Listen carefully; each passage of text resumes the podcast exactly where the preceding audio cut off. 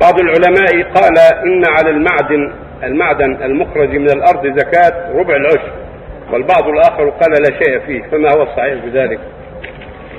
الصواب انه يفصل فيه.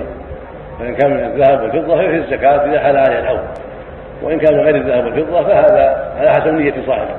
إن استخرجه لينتفع به ويستعمله فلا زكاة فيه. وإن استخرجه للبيع فهو كعروض التجارة. زكي إذا تم عليه الحول زكاة العروض. وإن كان ذهبا أو فضة زكاه مطلقا إذا حال عليه الحول أما إذا كان حديدا أو نحاسا أو غير ذلك فهو فيه التفصيل إن أراد به البيع الشراء صار عروضا فيه الزكاة إذا حال عليه الحول مفوض وإن أراد أخذه لنفسه يستعمله في حاجاته هذا لا لا شيء فيه.